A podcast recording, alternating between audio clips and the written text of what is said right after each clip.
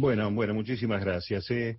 Eh, creo que ya tenemos el gusto para darle la bienvenida y saludarlo a Carlos Raimundi, nuestro embajador argentino ante la Organización de los Estados Americanos. Eh, Carlos, ¿cómo estás? Acá Mario Giorgi en Radio Nacional. Buen mediodía.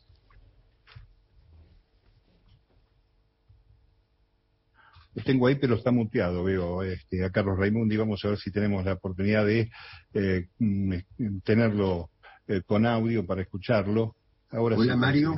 Ah, ¿cómo estás, Carlos? Ya te escucho. ¿Cómo estás? Bienvenido. Bueno, bueno, muchísimas gracias, Mario. Un gusto.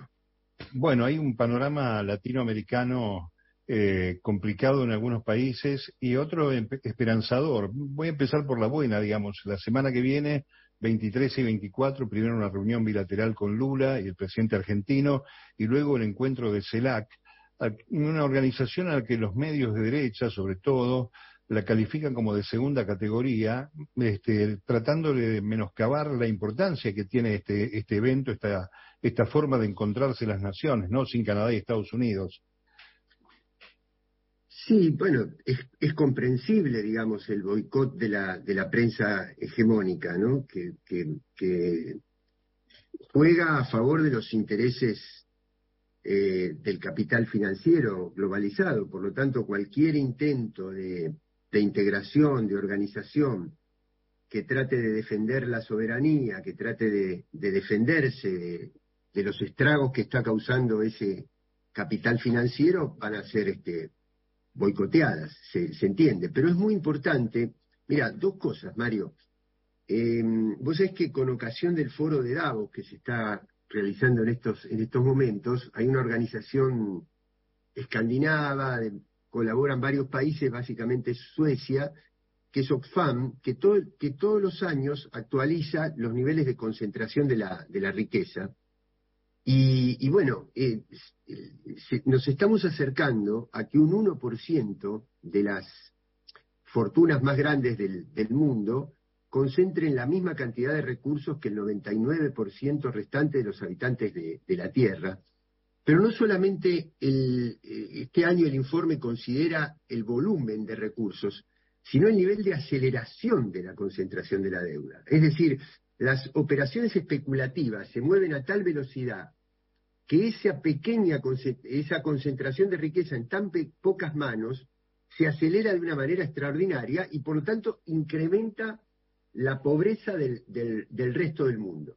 Hay un segundo informe que tiene que ver, que es muy actual en la Argentina y en otros lugares, que tiene que ver con cómo hay una relación directa entre la deforestación de, las, de los campos y de los territorios para ampliar la frontera de los, de los este, cultivos químicos y las consecuencias climáticas. ¿no?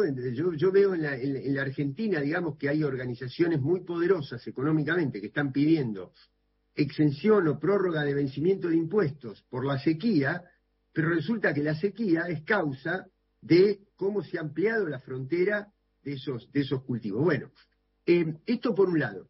Ahora, la CELAC, para ir al grano. ¿Qué es? Y bueno, es una organización donde están todos los países latinoamericanos y del Caribe que no son del G7 y de la OTAN. Es tan sencillo como eso, tan sencillo como eso. Nadie quiere romper relaciones, tener malos modales, ni nada. Pero hay una problemática que la sufre el sur a consecuencia de las cosas que está haciendo el norte.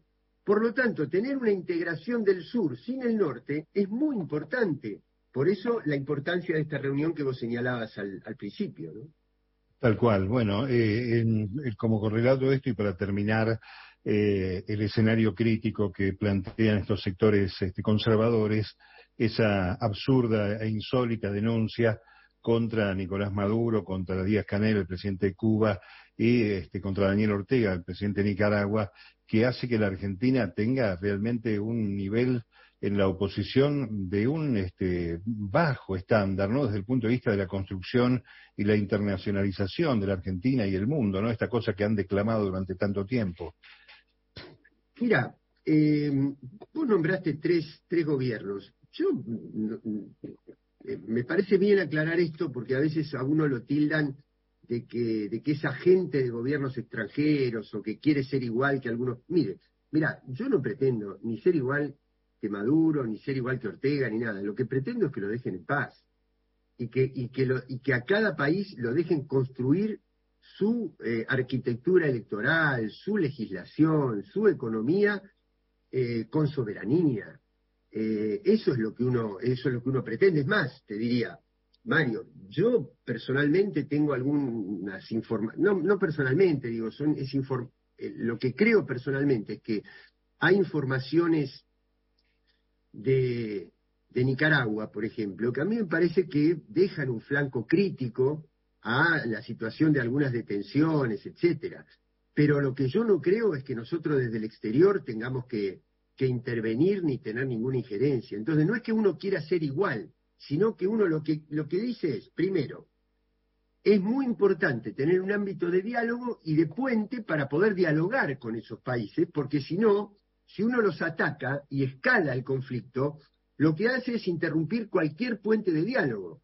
Entonces hay que tener diálogo. Y segundo, dejemos a que cada pueblo construya de a su manera. Yo no me puedo meter en lo que hace otro país y por lo tanto tampoco quiero que otro país se meta en las cosas que hace la, Argentina y en las decisiones que toma el gobierno argentino.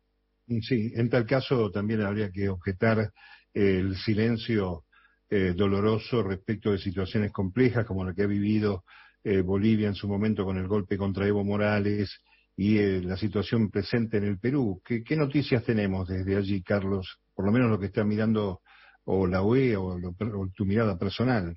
Bueno, a mí me toca estar en este, en este organismo que a veces se queja mucho de algunas detenciones que hacen algunos gobiernos, pero cuando Lula fue proscripto, detenido y, e impedido de poder participar en las eh, penúltimas elecciones en Brasil, no se dijo ni, ni, media, ni media palabra. Así que, eh, la verdad, lo que hace el organismo este donde estoy yo es calamitoso en ese, en ese sentido. Y respecto del Perú, eh, bueno, hubo una segunda misión de la Comisión Interamericana de Derechos Humanos que detectó indudablemente una eh, violencia, ayer hubo un informe aquí en la OEA sobre ese tema, em, detectó una, una violencia desproporcionada de parte de las fuerzas policiales y también algo que, es muy importante y que lo sufrimos nosotros, y que creo que vos lo mencionaste al principio, eh, la estigmatización, ¿no? Es decir, ver miles y miles de personas que protestan en la calle por la situación de pobreza, a pesar de que, Perú es un país que económicamente, macroeconómicamente está muy bien y tiene mucha riqueza, y sin embargo el pueblo pobre, y que tanto la prensa hegemónica como algunos organismos oficiales los tildan de terroristas, eh, o los tildan de pertenecer a la guerrilla del Sendero Luminoso. Esto no lo digo yo personalmente, es, lo, es parte del informe que ayer eh, relató la Comisión Interamericana de Derechos Humanos. Así que yo creo que tenemos que, estar muy alertas porque no creo, Mario, que estas cosas estén desconectadas. Eh, te, pongo brevemente un, ejemplo. Cuando, cuando empezaron las primeras desapariciones en la Argentina, estoy hablando de, los años 70, no entendíamos todavía bien. me refiero a los primeros días, en las primeras semanas. Veíamos que había un hecho aquí, otro hecho allá, y no, todavía no teníamos conciencia de que formaba parte de un plan sistemático. Después vinieron los golpes blandos, los golpes institucionales, Honduras, después un intento en Bolivia, otro en Ecuador, y no nos dábamos cuenta que era una estrategia. Después vino el Lofer, y ahora vienen estas acciones de la derecha. Mira, yo recién estaba conversando en, otro, en otro ámbito de que no es casual que nosotros hayamos tenido un, intento de magnicidio en Argentina contra la vicepresidenta y la semana pasada tuvimos un atentado fallido contra la vicepresidenta de Colombia. Y en el medio los acontecimientos de Brasil. Y una semana antes que eso la violencia de Camacho en la provincia de Santa Cruz en Bolivia. Quiere decir que todo esto puede formar, yo lo planteo como hipótesis por el momento, pero que la tenemos que analizar, que pueda formar parte de un intento de caos generalizado en la región para poder implantar el día de mañana un orden neofascista. Tal cual. Bueno, este, ahora con eh, aquella distancia que se toma de lo que pasó en lo que conocimos como el Plan Cóndor, pero con el mismo, con la misma mirada global, ¿no? En una región que tiene, bueno, tiene energía, tiene alimento, tiene un potencial extraordinario y además es una zona de paz, ¿no, Carlos? Mira, es una zona de paz y es una zona con una riqueza potencial extraordinaria, Mario, porque yo pensaba, tenemos la tragedia de la, de la guerra, ¿no? En, en Europa. Ahora, eh, a consecuencia de eso, se han elevado los precios de los alimentos y de la energía. Pero resulta que América Latina es superavitaria en alimentos y en energía. Entonces, ¿por qué sufren nuestros pueblos si nosotros tenemos superávit de aquello que al mundo le falta y que ha subido los precios? Porque están concentrados en tres o cuatro grandes monopolios que están sostenidos por los fondos de inversión que también sostienen la carrera armamentista y nos despojan de la riqueza que es nuestra. Es decir, ¿por qué de ese aumento de precios de la energía y del petróleo, que son de los pueblos, son bienes públicos, son bienes públicos, es parte de la naturaleza y la naturaleza no tiene dueño más que los pueblos que habitan los territorios?